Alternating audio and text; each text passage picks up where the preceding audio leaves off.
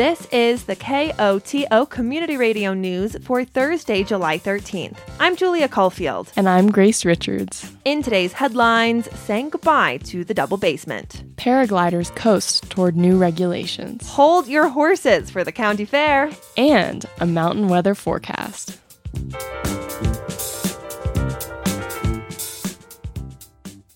Telluride is looking to scale down on larger homes. This week, Town Council held a work session to discuss changes to Telluride's land use code, with the goal of clarifying development guidelines and helping developments fit within the aesthetic and feel of the town. At the end of March, Town Council placed a six month moratorium on certain types of new development applications to give time to address or make changes to the land use code. Jonna Wenzel, Historic Preservation Director for the town of Telluride, says based on work sessions from both the Historic and Architectural Review Commission and the Planning and Zoning Commission, they've identified six goals to amend the land use code eliminating double basements, simplifying rules for bonus site coverage, aligning HARC scale with floor area, reducing the impacts of three and four story structures on hillsides, retaining the look and feel of Telluride's traditional mass and scale on hillsides, and limiting environmental impacts of demolition and new construction. During the work session at Town Council this week, the majority of discussion was spent on eliminating double basements and simplifying the rules of bonus site coverage. Here's Wenzel. Our land use code defines a basement as an area or level that is more than 50% below grade. So we have to um, distinguish between steeper lots, which might have two or three basements, and flatter lots or less steep lots, um, which traditionally would only have had one basement. On flatter lots, Wenzel suggests they eliminate allowing more than one basement below grade. Steeper lots are those with a slope of 25% or greater. Currently, homes built into steep lots often build into the hillside, creating, per the land use code, up to three or four basements. We would propose to eliminate basements that are below the lowest um, point or the post construction grade low point. The next issue are the rules on bonus site coverage. Those are basements that extend beyond the footprint of the rest of the house. Currently, there are portions that could be slightly above grade, up to 18 inches, if it's below a front porch or a deck. Um, this has caused problems because um, sometimes um, it's more visible than we would want it to be. We've seen um, windows proposed below the front porch. We've seen areas where it hasn't hasn't been applied appropriately. Wenzel recommends requiring all bonus site coverage to be fully below grade. As a work session, Town Council did not vote on any of the proposed amendments. HARC and the Planning and Zoning Commission will review the amendments again before making a recommendation to Town Council. The moratorium on development applications sunsets in September 2023. The Telluride Air Force came before Town Council this week. Before you picture roaring jet planes and pilots in military fatigues, this particular Air Force is actually a nonprofit club which promotes hang gliding and paragliding in the Box Canyon and was asking Council to not update town's municipal code. KOTO's Gavin McGough has more. Telluride boasts an endless buffet of recreation options hike, paddle, ski, ride, climb, you get the idea. And Telluride does regulate the sporting scene, determining, for example, which trail you can or can't bike on and who can use Town Park when. But one sport in particular has its own set of regulations paragliding and hang gliding. Pilots have a long history of launching off the north side of the ski resort and have a right to land on town property, including Town Park and the valley floor. Danny Whitaker, president of the Telluride Air Force, visited town council this week to say the rules and regulations for his sport are in need of an update, even though the last update was just four years ago. We have found that our sports of both paragliding and hang gliding um, have continued to evolve very, very rapidly um, over the past number of years. Started, of course, before 2019. The, the amendments that were made in 2019, when I reviewed them, looked like they were primarily centered on upgrading what at the time was about 35 year old code. So while the last round of updates was long overdue, Whitaker says it's already time to look to the future of the sport as the picture continues to change. One big shift facing hobby pilots has to do with their preferred launch point, the ski area. The insurers for the ski resort, which is AIG, um, have changed significantly the requirement that they impose on any recreational operators that bring activities onto the ski mountain.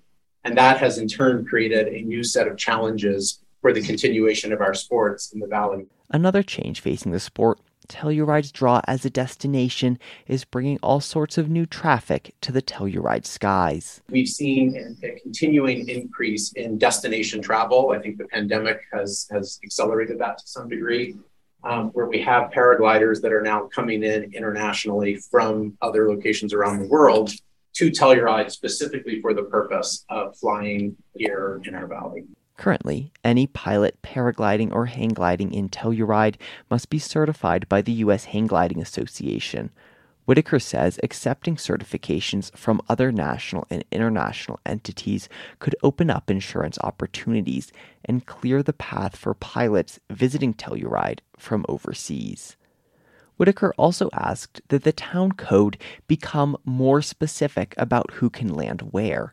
It's a lot easier, for example, to land on the wide open valley floor than it is in the bustling hub of Town Park. So we want to be able to handle nuanced distinctions where we could have more junior pilots uh, progress through their natural progression in learning our sports and land on safer, more forgiving places like the valley floor, while restricting areas like the town park to more advanced pilots that have proven skills and higher certifications. The town code currently gives the Telluride Air Force regulatory authority on who is allowed to fly in the Telluride skies. Town manager Scott Robson points out this is a unique situation. It's sort of like town choosing one nonprofit to determine who is allowed to ski Bear Creek. Robson explains. Skiing, dropping into Bear Creek is extremely dangerous in the winter, uh, particularly without avalanche gear and certain backcountry training. Mm-hmm. We would probably not want to get into the business of regulating which nonprofit gets to approve and uh, who gets to ski Bear Creek and access what is town property to come back into town. It, it, seems very parallel in a lot of ways, and it's a little bit of a dangerous precedent in, in my mind. Council members are unfazed by the precedent Council member Adrienne Christie says she trusts the Telluride Air Force to help regulate who is allowed to take to the skies above Telluride. Having had this in our code for a number of years already, I'm comfortable with keeping it in our code because it's also a quirky little sport that continues to happen in our town and we got to keep our town funky in small little ways in my humble opinion. Other council members agree the new rules are clear for takeoff. The updates to town code will be drafted and voted on at a future meeting. At the Norwood Fairground, a summer tradition dating back over a century kicks off this weekend. Dating back to 1909, San Miguel County Parks and Open Space Director Janet Kask says the fair brings people together to celebrate the county's history. San Miguel County varies greatly from the east end to the west end. You know, towards the west end, uh, it's ag, it's uh, you know agricultural, it's farming, it's ranching, and it really brings us back to those days as far as the culture and history within the county itself. It's a chance for the community to celebrate their agricultural heritage and the tradition of raising livestock to sell at the fair, which for some families has been passed down through generations you know grandparents to their kids who are now parents with their own children and you know and then down to the grandchildren and how it just passes on. It's cyclical. Kask says that the junior livestock sale on Saturday July 22nd is a grand finale of sorts the culmination of it all the local 4 H program sets kids up with baby animals like calves, sheep, and piglets, which they raise to be sold at the fair. These are kids who have participated throughout the year in the 4-H program. You know, they obtained their animals months ago when they were babies and they have been nurturing them, feeding them, grooming them. For some of these kids, selling their livestock could yield big results. A large steer could go for up to $10,000. You'll see the tiniest little girl or boy uh, having raised a steer that could be, you know, four or five hundred pounds, and they you know, and they're walking it around the show ring and in the arena. In addition to livestock, Kask says there's something for everyone at the fair art, a horse show, barbecue, baked goods, a potluck, and even a family dance. And for those who crave something sweet, Kask says the dessert contest won't disappoint. It's a time for the county to honor those who work on its land, and above all, it brings people together to celebrate the dedication and hard work of the county's youth it's grown over the years, but uh, there's still that traditional value that uh, main is at its core that is always present, and it's that tradition that continues as each year progresses forward. The San Miguel County Fair takes place Saturday, July 15th through Sunday, July 22nd at the county fairgrounds in Norwood. The San Miguel Basin Rodeo will take the reins Friday, July 28th and Saturday, July 29th. The mountain passes around Telluride continue to open as snow melts at higher elevation and county staff put in the work. On Thursday, San Miguel County announced both Ophir and Imogene passes are now open to vehicle traffic. Last Dollar and the Norwood Dolores Road are also both open. Black Bear Pass remains closed. The county has not begun work on that section. A 35 year old man sustained extensive injuries after being attacked by a bear outside of Durango this week. The victim is a sheep herder working on the San Juan National Forest, about 25 miles northeast of Durango. According to Colorado Parks and Wildlife, the victim reported being woken up by a disturbance at his camp involving his sheep and a black bear. He reportedly fired a 30-30 caliber rifle at the bear before it attacked him. The man sustained bite wounds to his head, hand, and arm, as well as lacerations to his hip and scratches on his back. Following the attack, CPW says the victim was able to crawl back into his tent and contact his cousin. Emergency responders airlifted him to Mercy Regional Medical Center. CPW collected DNA samples from the man before he was flown to Grand Junction for surgery. CPW wildlife officers in the area discovered a blood trail, the victim's rifle, and two dead sheep at the attack site. CPW and federal officers used a team of dogs to track the bear. After a day of searching, officers found and shot and killed the animal. It is CPW protocol to euthanize a bear that attacks a human. CPW officers determined the bear was an approximately eight year old male weighing an estimated 250 pounds.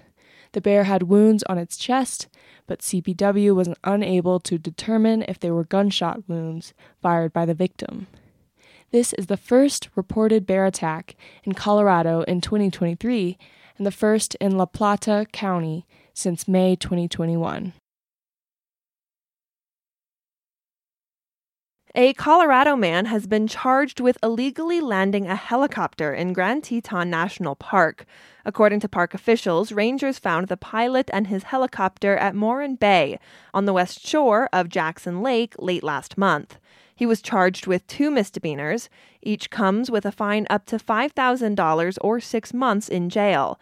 The pilot is scheduled to appear before a Jackson federal judge in August. These are not his first offenses. The pilot was also charged earlier this year for flying a plane too low in another national park in Colorado. Grand Teton National Park staff say unauthorized helicopter landings are prohibited to protect wildlife and preserve the visitor experience. Human caused climate change is already manifesting in the Roaring Fork Valley, and environmental experts say that future changes will have substantial impacts on the region. But as Aspen Public Radio's Kaya Williams reports for Rocky Mountain Community Radio, community members aren't just noticing the changes, they're dedicating their lives to mitigating the impacts. Eric Ringsby's family goes back generations in the Roaring Fork Valley with deep ranching roots.